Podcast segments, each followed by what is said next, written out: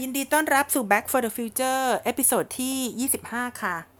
หัวข้อที่อยากจะหยิบมาคุยกับท่านผู้ฟังในวันนี้นะคะ ก็คือเรื่องของ global governance นะคะ หรือว่าการจัดการการปกครองโลกนะคะ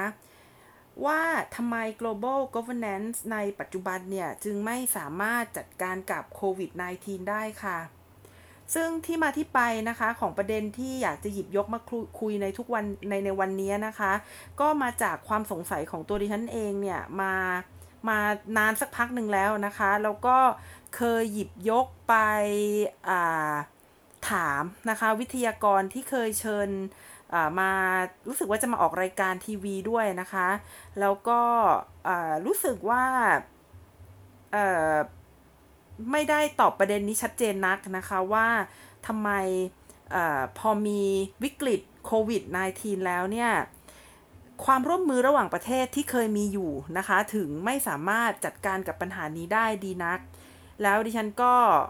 ได้พยายามนะคะ อ่านทบทวนวิเคราะห์เนี่ย แล้วก็วันนี้นะคะก็รู้สึกว่าตกผลึกในระดับหนึ่ง แล้วก็อยากจะนำมาคุยให้กับ เพื่อนๆนะคะได้ฟังว่าทำไม global governance ที่มีอยู่จึงไม่สามารถจัดการกับโควิด -19 ได้ ที่มาของความสงสัยนะคะ ในประเด็นนี้เนี่ยอยู่ที่ว่าเมื่อประมาณ 6-7 ปีที่ผ่านมานี้นะคะ ในตอนที่ประเทศไทยเนี่ยเขาเเข้าสู่ประชาคมอาเซียนนะคะ ดิฉันได้ฟัง อาจารย์ท่านหนึ่งนะคะ ซึ่งเป็นปรมาจารย์ด้านความสัมพันธ์ระหว่างประเทศ ซึ่งมีชื่อเสียงในระดับโลกเลย ก็คือท่านอาจารย์สุรินนะคะ พิสุวรรณท่านได้ไปบรรยายนะคะจำได้ว่าวันนั้นเนี่ยไปฟังที่ห้องเอ่อเอ่อห้องจุมพศพันทิพย์นะคะที่สถาบันประชากรศาสตร์จุฬานะคะ ก็เข้าไปฟังท่านท่านท่านพูดถึงอาเซียนเนี่ยนะคะ ก็ถามว่านะคะอาเซียนเนี่ยมีบุคลิกลักษณะพิเศษคืออะไรนะคะ ท่านอาจารย์สุรินก็บอกว่าลักษณะพิเศษของอาเซียนก็คือว่า เป็นองค์กรที่ค่อยเป็นค่อยไปนะคะ จะทำการทำงานอะไรก็จะต้องรอบคอบ แล้วก็อาจจะมีการตกลงอะไรไว้มากมายนะคะ แต่พอบทจะทำจริงๆเนี่ยอาจจะช้ากว่าสิ่งที่ไปสัญญากันไว้อยู่บ้างนะคะ ซึ่งก็ไม่ใช่เรื่องที่แปลกประหลาดอะไร เพราะว่าอาเซียนเนี่ยเป็น association ภาษาไทยก็คือเป็นสมาคมนะคะ มันไม่ได้เป็นองค์กรเหนือชาติในลักษณะเหมือนสหภาพยุโรป นะคะ หรือว่าในลักษณะที่มีสิ่งที่เรียกว่าเป็นอำนาจอธิปไตยร่วมกันนะคะ อาเซียนไม่ได้อยู่อย่างนั้น เพราะฉะนั้นแล้วเนี่ยเวลาจะมีการประชุมในระดับอาเซียนนะคะอาเซียนซัมมิตแล้วก็มีแถลงการอะไรออกมาเนี่ยมันอาจจะเป็นเพียงสิ่งที่อาเซียนอยากจะทำนะคะ มันอาจจะเป็นสิ่งที่อาเซียนอยากจะทำแต่ก็ไม่ได้หมายความว่าสิ่งที่พูดออกมา ไม่ว่าจะมีกี่ข้อนั้นจะต้องเอาไปทำได้หมดทุกข้อนะคะ เพราะฉะนั้นแล้วนี่ก็เป็นลักษณะเด่นของอาเซียนเนี่ยที่ท่านอาจารย์สุรินท่านได้เคยเล่าให้ฟังนะคะ แต่ท่านก็เล่าให้ฟังหนึ่งเรื่อง ซึ่งดิฉันฟังแล้วก็จำไว้เลยนะคะ ว่าตั้งแต่อาเซียนก่อตั้งมาเนี่ยมีอยู่ครั้งหนึ่งนะคะ มีอยู่ครั้งหนึ่งที่ พอเวลามีการเรียกประชุมแล้วเนี่ยทุกๆประเทศสมาชิกของอาเซียนนะคะ สามารถรวบรวมกันมาประชุมได้ในระยะเวลาอันรวดเร็ว แล้วก็สามารถจัดการแก้ไขปัญหาได้อย่างฉับไวมากเลยนะคะ นั่นก็คือการรวมกันแก้ไขปัญหาโรคติดต่อนะคะ ในตอนนั้นก็คือโรค SARS นะคะ ซึ่งประเทศที่ เจอเป็นประเทศแรกในอาเซียนก็คือประเทศสิงคโปร์นะคะ โดยรู้สึกว่าจะเป็นแอร์โฮสเตสท่านหนึ่งนะคะ ที่จะไปรับมาจากฮ่องกง ทีนี้เพราะพอพอสิงคโปร์นะคะ มี case zero ขึ้นเนี่ย ประเทศต่างๆ ในอาเซียนก็ตกกระจกันนะคะ แล้วก็ร่วมมือกันที่จะ พยายามหยุดยั้งนะคะ พยายามที่จะมี social distancing มาพูดคุยกันนะคะ ตั้งแต่ในสมัยนั้นแล้ว แล้วก็ประสบความสำเร็จเป็นอย่างดีนะคะ มีข้อกำหนดขึ้นมา จนกระจนกระทั่งสามารถ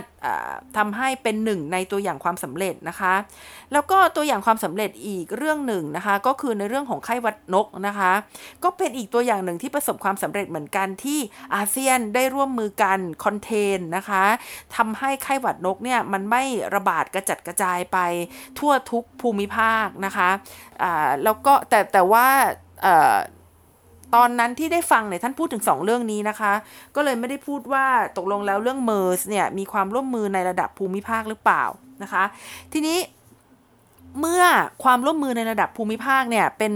ความสำคัญนะคะที่สามารถระงับยับยั้งโรคติดต่อนี้ได้เนี่ยจึงนำมาสู่คำถามในวันนี้นะคะว่าทำไมเดี๋ยวนี้ความร่วมมือระหว่างประเทศมันมันไม่สามารถจัดการกับปัญหาโรคติดต่ออย่างปัญหาโควิด -19 ได้แล้วหรือนะคะ เพราะว่าสถานการณ์จริง ๆ ที่เกิดขึ้นนะคะก็คือว่า แม้ว่าเราจะมี ความร่วมมือระหว่างประเทศด้านสุขภาพนะคะ ก็คือ WHO หรือว่า World Health Organization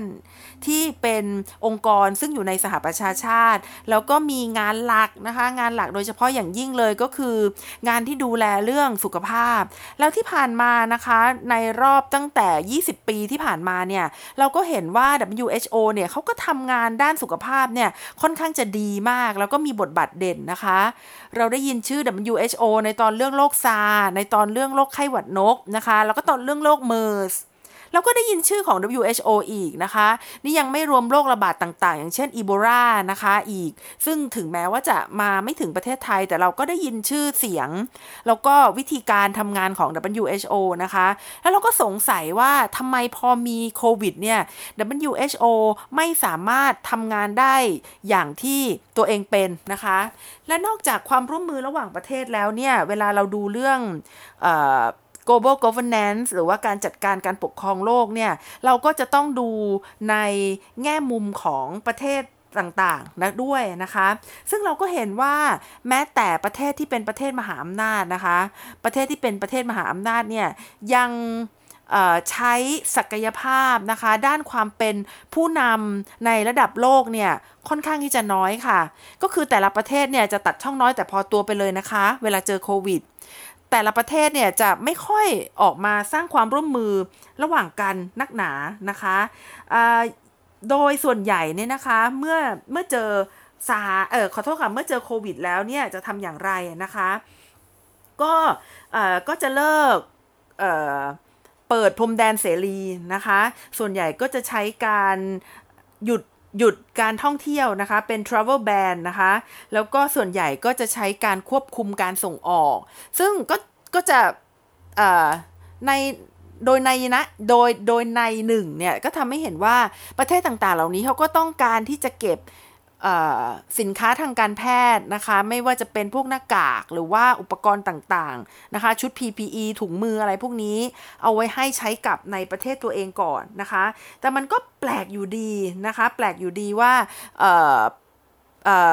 จริงๆ แล้วโลกนี้เนี่ยมันไม่สามารถที่จะแก้ไขได้นะคะ โดยความสำเร็จของประเทศใดประเทศหนึ่งเท่านั้น แต่มันควรที่จะมีประเทศใดประเทศหนึ่งนะคะ หรือว่าหลาย ๆ ประเทศก็ได้ ที่จะแสดงบทบาทเด่นในการเป็นผู้นำนะคะ แก้ไขปัญหา ตรงนี้ก็เลยอยากจะย้อนนะคะไปดูในอดีตนะคะ ในอดีตตอนที่มีไข้หวัดสเปนนะคะ หรือว่า Spanish flu เมื่อ 100 ปีที่แล้วนะคะ เมื่อ 100 ปีที่แล้วเนี่ยเรายังไม่มีการจัดการการปกครองโลกในระดับที่ใกล้ชิดกัน แล้วก็เป็นเครือข่ายที่แน่นหนาขนาดนี้นะคะ แต่ละประเทศเนี่ยเขาจะต้องสู้กับโรคติดต่อตามลำพังนะคะ ตอนนี้ มันมีไอมันมันมันมีการจัดการปกครองโลกไปแล้วนะคะ แล้วเราก็เห็นว่าการจัดการการปกครองโลกด้านสุขภาพเนี่ยเขาประสบความสำเร็จนะคะ ในการจัดการปัญหาโรคติดต่อไม่ว่าจะเป็นซาร์สนะคะในปี 2003 นะคะ ไข้หวัดนกนะคะ หรือว่าไข้หวัด 2009 นะคะ ในปี 2009 นั่นแหละนะคะ หรือว่าโรคอีโบลา ในปี 2014 ถึง 2016 แล้วก็ที่ล่าสุดนะคะ ก็คือโรคซิก้านะคะ ที่มากับยุงลายนะคะ ที่ไประบาดกันมาก ๆ ในแถวละตินอเมริกา แล้วก็ทำให้คุณแม่นะคะที่มีลูกเนี่ย มีโอกาสที่ลูกจะเกิดมาแล้วก็พิการด้วยนะคะ ในโรคต่างๆที่เล่ามาเนี่ย WHO เขาเข้าไปช่วย ช่วยประกาศภาวะฉุกเฉินทางสุขภาพ สาธารณะนะคะ หรือว่า Public Health Emergency นะคะแล้วก็ยังไปสร้างข้อตกลงร่วมกันนะคะ ระหว่างประเทศด้านสุขภาพ หรือว่า International Health regulations นะคะ ในการแก้ไขปัญหาโรคต่างๆ ที่ได้กล่าวมานะคะ รวมถึงมีการวางแผนร่วมกันนะคะ การ สร้างแผนการนะคะร่วมกันในการแก้ไขปัญหาโรคติดต่อนะคะ แต่ว่าในปัจจุบันเนี่ยประเทศต่างๆนะคะ ต่างใช้แนวคิดที่เรียกได้ว่าเป็นชาตินิยม โดยที่ WHO ก็ไม่ได้มาวางรากไม่ได้มาวางระเบียบนะคะ หรือว่าไม่ได้เข้ามากำหนดอะไร แล้วก็หลาย ๆ ครั้งที่ WHO เนี่ยประกาศอะไรออกมาแล้วก็เป็นเรื่องที่ที่ ขัดกับความรู้สึกนะคะของหลาย ๆ คนในโลก แล้วตอนหลังก็มาเปลี่ยนแปลงสิ่งที่ตัวเองประกาศขึ้นมาอีกนะคะ ตรงนี้มันทำให้เห็นว่าสถาบันระหว่างประเทศนะคะ มันมีประสิทธิภาพน้อยนะคะ กว่าที่มันควรจะเป็นหรือเปล่านะคะ หรือว่าเกิดอะไรขึ้นนะคะ ซึ่งตรงนี้เนี่ยก็อยากจะพูดไว้นะคะ ท้าท้าทายนะคะว่าส่วนหนึ่งของปัญหาเนี่ยก็มาจากผู้นำประเทศที่เป็นมหาอำนาจโลกนะคะ ก็คืออผู้นำของประเทศจีน แล้วก็ผู้นำของประเทศสหรัฐอเมริกานะคะ ที่มีสภาวะที่ไม่เป็นมิตรต่อกันค่ะ นอกจากนี้แล้วนะคะ ตัว WHO แล้วเนี่ย ก่อนหน้าที่จะเกิด โควิดเนี่ยนะคะโควิด -19 เนี่ยเราก็เห็นว่าเขามีงานมากขึ้นนะคะ แต่ว่าเขามีความเป็นอิสระนะคะ หรือเป็นตัวของตัวเองเนี่ยน้อยลงมากในหลายหลาย episode ที่ผ่านมานะคะ ที่ดิฉันได้พูดถึงเรื่องไต้หวันนะคะ ดิฉันก็ทำให้เห็นว่า WHO เนี่ยเข้าข้างจีนจนเกินเหตุ แล้วก็ละเลยละทิ้งไต้หวันทั้งทั้งที่ไต้หวันนะคะเขาสามารถเป็นตัวอย่างให้กับนานาชาติได้ว่าเขาสามารถจัดการกับโควิด ได้อย่างทันท่วงที สามารถแก้ไขปัญหาได้ แล้วก็คนที่อยู่ในไต้หวันนะคะ ก็มีสภาพชีวิตที่ไม่ได้เดือดร้อนจากปัญหาเศรษฐกิจ เพราะฉะนั้นแทนที่เราจะได้เรียนรู้จากไต้หวันเฉพาะการจัดการปัญหาสุขภาพเนี่ยไม่ใช่เรื่องเดียวนะคะ เรายังสามารถได้เรียนรู้จากไต้หวันในเรื่องของการจัดการกับปัญหาเศรษฐกิจนะคะ แล้วก็การรับมือกับ ภาวะทางสังคมที่จะเกิดขึ้นนะคะหลังจากที่ได้แก้ไขปัญหาด้านสุขภาพอีก แต่ว่าสิ่งนี้ก็ไม่เกิดขึ้นไงคะ เพราะว่า WHO เกรงใจจีนนะคะ เขาเกรงใจจีน ทีนี้สหรัฐอเมริกาก็เลยบอกว่า เอาถ้าเกรงใจจีนนัก ฉันก็จะถอนตัวออกจาก WHO ซะเลยนะคะ แต่การพูดเช่นนี้ของสหรัฐอเมริกาเนี่ย มันก็ยิ่งผลักนะคะ มันก็ยิ่งผลักให้ การจัดการการปกครองโลกด้านสุขภาพนะคะ หรือว่า global health governance เนี่ย มันผลักไปที่จีนมากขึ้นนะคะ เพราะฉะนั้นถ้าถ้าเกิดยังไม่มีอะไรเปลี่ยนแปลงนะคะ จีนก็จะมีอิทธิพลใน WHO มากกว่าเดิม แล้วก็ความเป็นอิสระนะคะ ในการทำงานก็จะลดลง แต่ว่าดิฉันคิดว่า เป็นการยากนะคะที่สหรัฐอเมริกาจะถอนตัวจาก WHO จริง ๆ ถึงแม้ว่าจะมีใบสั่งออกมาแล้วเนี่ยว่าในเดือนกรกฎาปีหน้าเนี่ยสหรัฐอเมริกาจะจะจะไม่สนับสนุน WHO ไม่ให้เงินแล้วนะคะ แต่ว่าในความเป็นจริงก็ต้องดูอีกนะคะที่ฉันยังไม่ค่อยแน่ใจ เพราะว่าการประกาศแข่งก้าวกับ WHO เนี่ยเป็นส่วนหนึ่งนะคะของนโยบายหาเสียงของท่านประธานาธิบดีคนปัจจุบันมากกว่า นะคะะถ้าเกิดปีหน้าขอโทษค่ะ ปีนี้สิคะ ปีนี้มีการเลือกตั้งประธานาธิบดี แล้วโจไบเดนได้เป็นประธานาธิบดีขึ้นมา ตรงนี้ก็น่าจะนำไปทบทวนอีกนะคะ หรือว่าคราวหน้าถ้าทรัมป์เป็นประธานาธิบดีสมัยที่2นะคะ ก็เป็นไปได้ว่าเขาจะเลิก เขาเขาจะเลิกการถอนการสนับสนุน WHO หรือไม่ก็เป็นไปได้ว่าเขาต้องการที่จะได้เงื่อนไขที่ดีมากขึ้น ในการที่ยังสนับสนุน WHO อยู่นะคะ เช่นอาอาจจะให้มีการพิจารณาปีต่อปีไปนะคะ ว่าสหรัฐอเมริกาเนี่ยยังจะสนับสนุน WHO หรือไม่ เพราะฉะนั้น มันไม่ได้มีแค่ option เดียวนะคะ ที่สหรัฐอเมริกาจะถอนตัวออกจาก WHO ในปีหน้านะคะ ไม่ได้มี option เดียวแต่มันมีหลาย option นะคะ จะมีหลาย option เช่น เป็นแค่นโยบายหาเสียงนะคะ หรือเอาไว้ต่อรองกับ WHO และองค์การระหว่างประเทศอื่นๆ โดยเฉพาะกับตัว WHO เอง ก็ยังมีหลายออปชันนะคะ กว่าจะถึงวันนั้น ก็ยังมีการเปลี่ยนแปลงมากมายที่รออยู่ค่ะ แต่สิ่งที่เราเห็นนะคะ สิ่งที่เราเห็นในวันนี้เนี่ยก็คือว่าโควิดเนี่ยนะคะ มันทำให้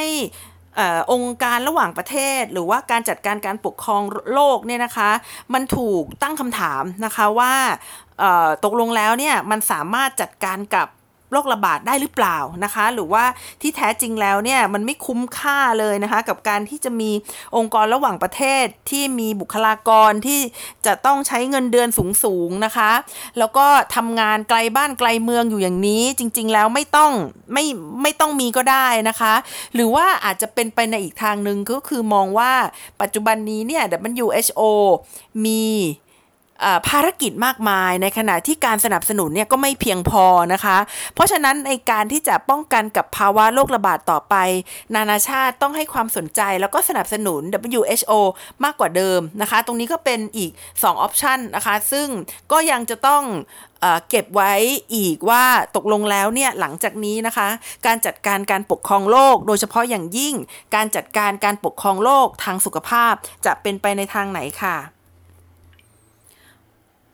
ขอย้อนกลับนะคะไปดูในเรื่องของบทบาทของ WHO นะคะ ก่อนหน้านี้อีกทีหนึ่งว่าในรอบ 20 ปีที่ผ่านมานะคะ เขาได้สามารถจัดการกับปัญหาโรคระบาดได้ดีขึ้นนะคะ ซึ่งก็ถ้าถามว่าทำไมถึงเป็น 20 ปีที่ผ่านมา เพราะว่าตั้งแต่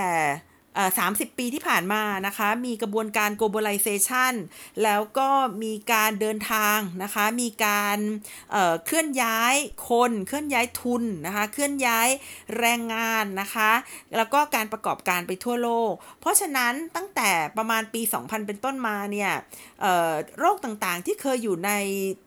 ดินแดนใดดินแดนหนึ่งเนี่ยพอมันไปดินแดนอื่น มันก็เกิดการกลายพันธุ์นะคะ กลายเป็นโรคระบาดใหม่ ๆขึ้นมา ซึ่ง WHO นะคะในระยะนั้นเนี่ยเขาสามารถจัดการกับปัญหาได้ดีนะคะ ที่เมื่อกี้กี้ดิฉันได้เล่าให้ฟังนะคะว่าเขามีการประกาศภาวะฉุกเฉินด้านสุขภาพนะคะ หรือว่าเขาได้มีการกำหนดกฎเกณฑ์ที่เกี่ยวข้องกับสุขภาพในระดับระหว่างประเทศขึ้นมาค่ะ ทีนี้เรามาลองดูนะคะว่าสถานการณ์นะคะหลังจากที่มีไวรัสโควิด -19 ระบาดเนี่ยเราเจออะไรบ้างนะคะ ประการแรกก็คืออประเทศจีนนะคะ ได้รายงานเกี่ยวกับสภาวะโควิดเนี่ยช้าเกินไปนะคะ มีรายงานว่าพบนะคะตั้งแต่ปลายปีที่แล้ว แต่กว่าที่จะบอกโลกทั้งโลก แล้วก็มอบข้อมูลต่างๆนะคะ โดยเฉพาะข้อมูลด้านพันธุกรรมของโรคโควิดเนี่ยมันก็ช้าเกินไปนะคะ ประมาณช่วงเดือนมกราคมแล้ว นอกจากนี้นะคะประเทศต่างๆนะคะ นอกประเทศจีนเนี่ยพอพบว่าจีนเนี่ยเขามีไวรัสโควิดนะคะ ซึ่งตอนนั้นนี่ก็ยังเรียกว่าโคโรนาไวรัสสายพันธุ์ใหม่นะคะ ก็ใช้วิธีการระงับการท่องเที่ยวนะคะอย่างสหรัฐอเมริกาเนี่ยนะคะเขาประกาศนะคะปิด ไม่ให้นักท่องเที่ยวที่เคยไปประเทศจีนนะคะ ในช่วงกี่เดือนเนี่ยดิฉันจำไม่ไม่ไม่ไม่ได้แน่นอนแล้วนะคะ ว่าห้ามเข้าประเทศเลยนะคะ แล้วก็พอโควิดเนี่ยระบาดมาก ๆ ในยุโรปนะคะเขาก็ประกาศนะคะ ไม่ให้เครื่องบินจากยุโรปเนี่ยเข้าสหรัฐอเมริกา นะคะ แล้วในเดือนมีนาคมเช่นเดียวกันค่ะ ประเทศอย่างบราซิลนะคะ ซึ่งปัจจุบันนี้เนี่ยเป็นประเทศที่เป็นศูนย์กลางของการระบาดโควิดนะคะ แล้วก็ประเทศอินเดียนะคะ ประเทศรัสเซียนะคะ ประเทศอิสราเอลนะคะ ซึ่ง 3 ประเทศแรกเนี่ยก็คือ บราซิลนะคะ อินเดียนะคะ แล้วก็รัสเซียเนี่ยก็มีจำนวนผู้ติดเชื้อนะคะค่อนข้างที่จะสูงนะคะสามประเทศนั้นประกาศปิดพรมแดนนะคะ ในช่วงประมาณเดือนมีนาคม แต่ประกาศปิดพรมแดนไปแล้วก็ยังไม่ได้ช่วยแก้ไขปัญหาอะไรมากนะคะ ตอนนี้ศูนย์กลางของการระบาดเนี่ยนอกจากสหรัฐอเมริกาแล้วก็ยังเป็นประเทศบราซิลนะคะ ส่วนอินเดียก็น่าห่วงเหมือนกันนะคะ ทีนี้เราจะเห็นนะคะว่า ประเทศหลาย ๆ ประเทศในยุโรปเนี่ยอย่างเช่นฝรั่งเศสนะคะแล้วก็เยอรมันเนี่ยเขาประกาศไม่ส่งออกสินค้านะคะโดยเฉพาะอย่างยิ่งสินค้ายุทธศาสตร์ทางการแพทย์ เช่น หน้ากากอนามัยแล้วก็ชุดนะคะหรือว่าเครื่องมือต่างๆที่จำเป็นนะคะ ซึ่งตรงนี้เนี่ยมันทำให้เห็นนะคะว่าแต่ละประเทศเนี่ยเขาก็ต้องเห็นความสำคัญของประเทศตัวเองก่อนนะคะ ทีนี้มาดูว่า ในช่วงแรกเนี่ยนะคะความสัมพันธ์ระหว่างประเทศของบรรดาประเทศต่างๆเนี่ยเขาทำอะไรบ้าง พอเรารู้มาแล้วว่าประเทศต่างๆเนี่ยทำได้อย่างมากก็แค่ปิดพรมแดนนะคะ มี social distancing แล้วก็การระงับการส่งออก สิ่งที่เราเห็นนะคะก็คือกลุ่มประเทศผู้นำโลกนะคะ อย่างเช่นกลุ่ม G7 นะคะ G20 พวกนี้นะคะเขา ขยับตัวช้ามากนะคะหรือว่าจะเป็น Security Council นะคะ หรือว่าคณะมนตรีความมั่นคงแห่งสหประชาชาตินะคะ UNSC ก็ขยับตัวช้ามากนะคะ เช่น G20 นะคะ กว่าที่เขาจะมาพบปะพูดคุยกันได้เนี่ย ก็คืออประมาณช่วงเดือนมีนาคมนะคะ กลางเดือนมีนาคม ซึ่งก่อนหน้านั้นเนี่ยกลุ่ม G10 อขอโทษค่ะกลุ่ม G7 เนี่ยอย่างที่ได้บอกไปก็คือมีแค่การปิดพรมแดนเท่านั้นนะคะ แล้วออตอนนั้นเนี่ยสหรัฐอเมริกาซึ่งเป็นแชร์นะคะเเขาต้องการให้มี Final Communique นะคะ ที่จะเรียกไวรัสนี่เรียกว่า อู่ฮั่นโคโรนาไวรัสนะคะ ซึ่งซึ่งมันเป็นการ racism นะคะ มันเป็นการเหยียดใครจะยอมได้นะคะ Final Communique ก็เลยออกมาไม่ได้ค่ะ ส่วนต่อมานะคะ การประชุม G 20นะคะ โอ้ นั่นออกมานั่นปลายเดือนมีนาคมเลยนะคะ ก็คือช้ากว่าการระบาดเนี่ยถึง 3 เดือนนะคะ แล้วก็เป็นการประชุมระดับนานาชาตินะคะที่เป็นที่เป็นการประชุมทางไกลนะคะครั้งแรกนะคะ ในการประชุมคราวนั้นก็เรียกได้ว่าผิดหวังนะคะกับบทบาทของมหาอำนาจในกลุ่ม G20 ก็คือว่าไม่ยอมรับข้อเสนอจาก IMF นะคะไม่ยอมรับข้อเสนอจาก IMF ที่เสนอตอนนั้นเนี่ยว่าจะอุดหนุนนะคะประเทศยากจนนะคะเป็น 2 เท่านะคะ แต่ก็ยังดีที่กลุ่มประเทศ G20 เนี่ยเขายังยอมหยุดหนี้นะคะที่ประเทศกำลังพัฒนานะคะหรือว่าประเทศเปราะบาง แล้วก็ประเทศที่กำลังโดนปัญหาโควิดเนี่ยจำเป็นต้องใช้คืนนะคะกับประเทศที่ร่ำรวยเนี่ยพวก G20 เนี่ยเขาก็บอกว่าอ่า ตอนนี้อาจจะเป็นการ suspend นะคะ stop payment ก่อนชั่วคราวนะคะ ในช่วงที่แต่ละประเทศก็ยังมีปัญหาค่ะ ส่วนสิ่งที่เรียกได้ว่าเอ่อน่าผิดหวังนะคะอีกเรื่องหนึ่ง แต่น่าผิดหวังแต่ก็ไม่ได้แปลกกว่าที่คิดนะคะ ก็คือก็คือน่าผิดหวังแหละแต่เข้าใจได้นะคะ ก็คือการที่ คณะมนตรีความมั่นคง แห่งสหประชาชาติหรือว่า UNSC เนี่ยนะคะเขาไม่ทำงานค่ะ เขาไม่ยอมมี resolution อะไรในเรื่องนี้นะคะ เพราะว่าจีนนะคะ ปีนี้เนี่ยจีนเป็นประธานนะคะ เป็นประธานแบบแบบผลัดกันเป็นเนี่ยนะคะ จีนเนี่ยเขาบอกว่าคณะมนตรีความมั่นคงแห่งสหประชาชาติเนี่ย ดูแต่งาน geopolitics ความมั่นคงที่เป็นความมั่นคงด้านภูมิรัฐศาสตร์ นะคะก็คือประเทศไหนจะรบกันอะไรประมาณนี้นะคะ ไม่ได้ดูงานทางด้านปัญหาสุขภาพ เพราะมีองค์กรอื่นในสหประชาชาติที่ดูด้านนี้อยู่แล้วนะคะ ซึ่งดิฉันฟังเนี่ยก็บอกแล้วว่าผิดหวังแต่ก็ไม่ได้ผิดไปจากที่คาดหวังไว้นะคะ ก็คือ ถ้า UNSC จะออกมาพูดอะไรที่ เป็นไปในทางแก้ไขปัญหาสิจะตกกระจายนะคะ เพราะว่าสาเหตุเพราะว่าประเทศจีนเนี่ยเขาเป็นเขาเป็นแชร์ไงคะ แต่ถ้าเกิดย้อนกลับไปนะคะ ย้อนกลับไปเนี่ยในในหลายปีที่ผ่านมานะคะ มันมี resolution หนึ่งเนี่ย ซึ่ง UNSC เนี่ยเขาบอกว่าอีโบลานะคะโรคอีโบลาในแอฟริกาตะวันตกนะคะ เป็นภัยคุกคาม ต่อสันติภาพและความมั่นคงนะคะของโลกซึ่งก็ในเมื่อยังทรีตกับอีโบลาเป็นภัยคุกคามได้ทำนะคะ แล้วทำไมถึงไม่ทรีตโควิด -19 ว่าเป็นภัยคุกคามบ้างนะคะ ก็ก็ประเทศแรกที่มีเพเชียนก็คือจีนไงคะ แล้วก็จีนเนี่ยยังถูกประนามนะคะในหลาย ๆ เรื่อง โดยเฉพาะอย่างยิ่งเรื่องของความไม่โปร่งใส เรื่องของการปกปิดข้อมูลนะคะ ก่อนที่จะนำมาสู่การระบาดจนไม่สามารถปกปิดได้แล้วค่ะ แล้วถ้าถามว่านะคะตอบคำถามนะคะว่าทำไมทำไมนะคะเอ่อ global governance หรือว่าการจัดการโลกถึงไม่สามารถจัดการกับโควิด -19 ได้นะคะคำตอบนะคะก็คือว่าประเด็นแรกนะคะวิกฤตนี้เป็นวิกฤตที่ใหญ่มากนะคะ คือโควิดเนี่ยเขาติดกันไวมากนะคะ แล้วก็เป็นวิกฤตใหญ่ที่ประชาชนนะคะ หวัง ที่จะพึ่งผู้นำของตน แต่นะคะแต่ผู้นำเนี่ยไม่ใช่แต่และนะคะและเอาใหม่นะคะเมื่อเกิดวิกฤตคราวนี้นะคะ เมื่อเกิดวิกฤตคราวนี้ก็คือโควิด -19 เนี่ย เป็นวิกฤตที่ร้ายแรงมากนะคะ แล้วก็โรคเนี่ยระบาดไวมากนะคะ และเมื่อเกิดขึ้นมาเนี่ยประชาชนซึ่ง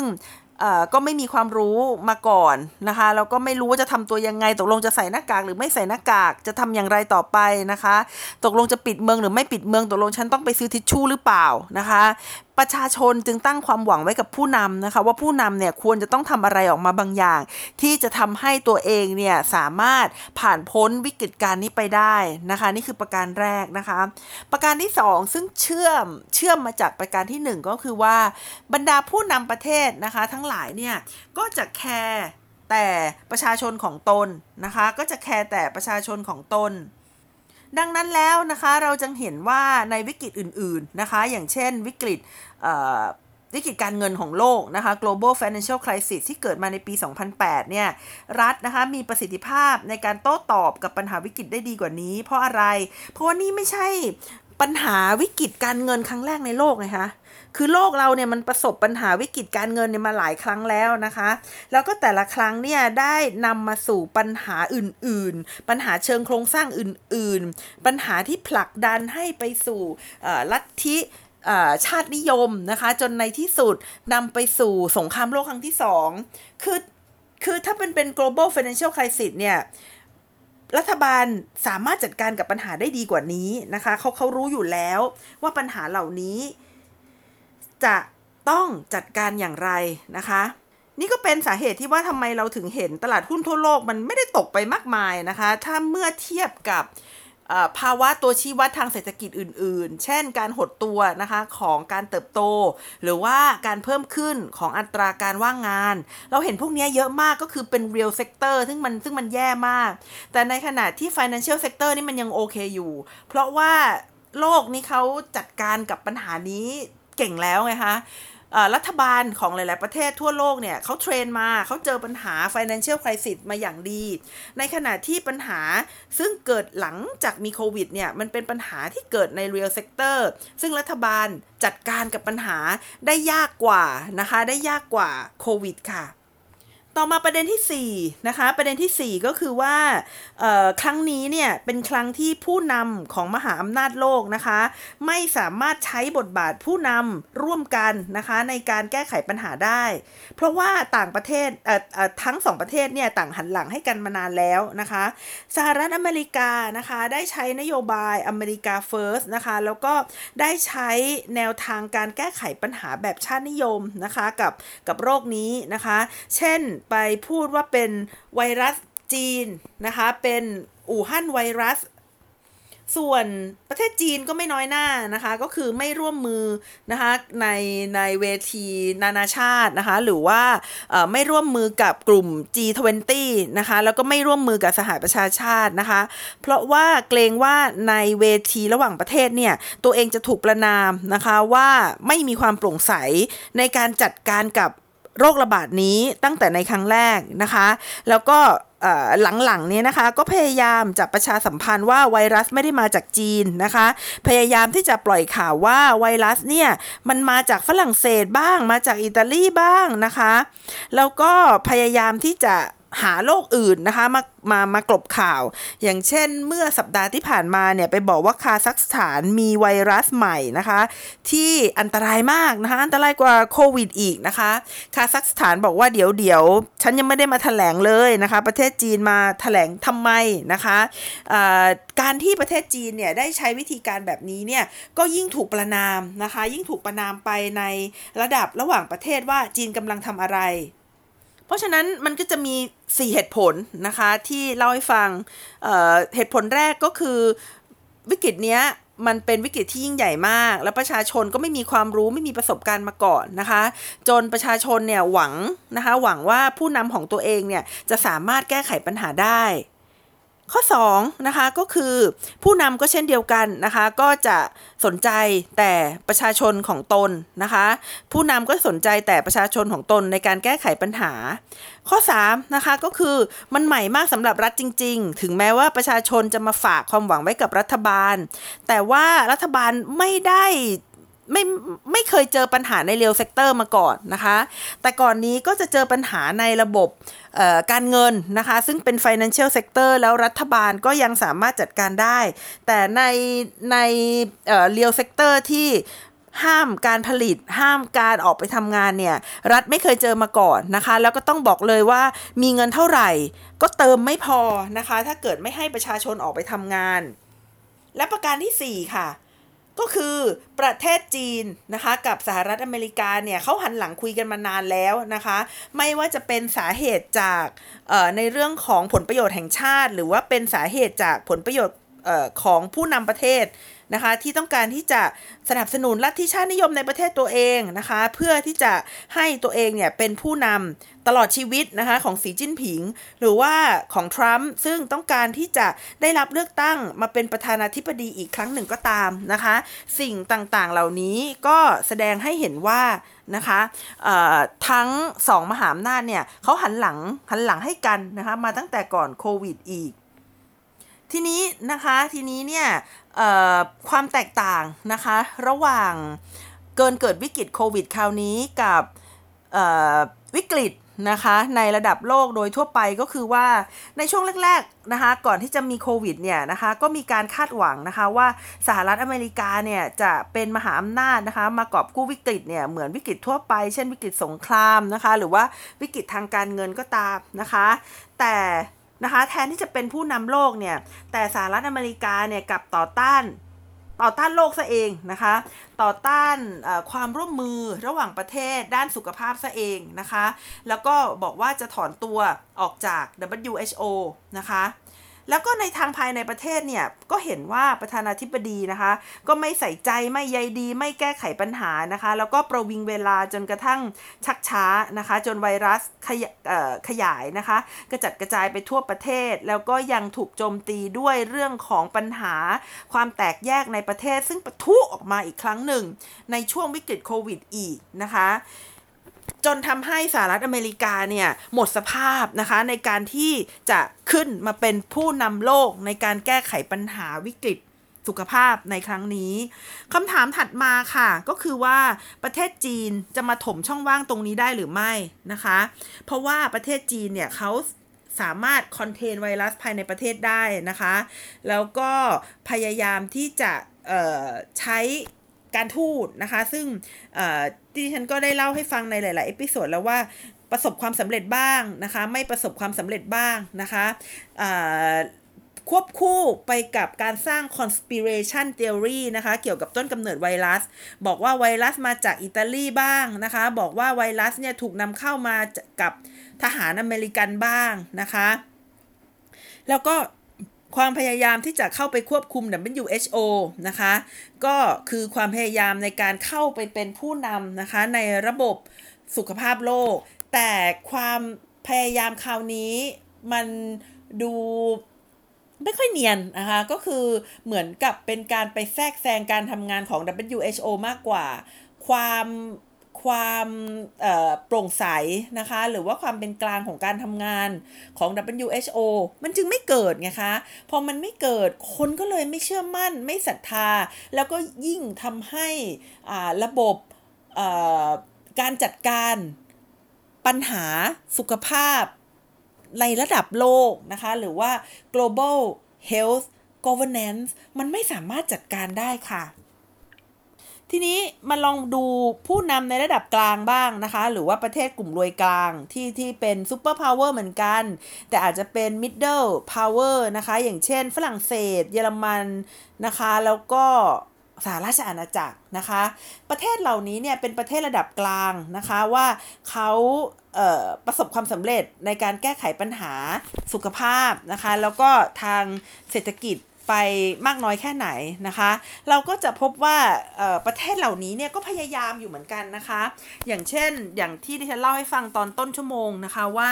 ฝรั่งเศสเนี่ยเขาเป็นตัวตั้งตัวตีในการประชุม G7 นะคะในเดือนในเดือนอมีนาคมที่ผ่านมานะคะ ซึ่ง ก็น่าเสียดายนะคะ ที่แชร์ในปีนี้ก็เป็นสหรัฐอเมริกานะคะ จนทำให้ Final Communique เนี่ย ออกมาไม่ได้นะคะ ส่วนเอ่อ EU นะคะ ก็ได้จัดการประชุมนะคะ The World First Zoom Summit นะคะ ในการระดมเงินนะคะ ช่วย WHO เนี่ยนะคะเอ่อในการจัดการกับปัญหาโควิด -19 ในครั้งนี้ โดยการสามารถนะคะเอ่อ หาบุญพ่อบุญทุ่มนะคะ แม่บุญทุ่มเนี่ย ก็คือเนเธอร์แลนด์สวีเดนนะคะ แล้วก็สหราชอาณาจักรเนี่ย ในการเข้ามาทำงานร่วมกันกับ World Bank นะคะ ในการทำงานร่วมกับ World Bank นะคะ เพื่อหาเงินเนี่ย มาช่วยเหลือนะคะ WHO และประเทศกำลังพัฒนานะคะ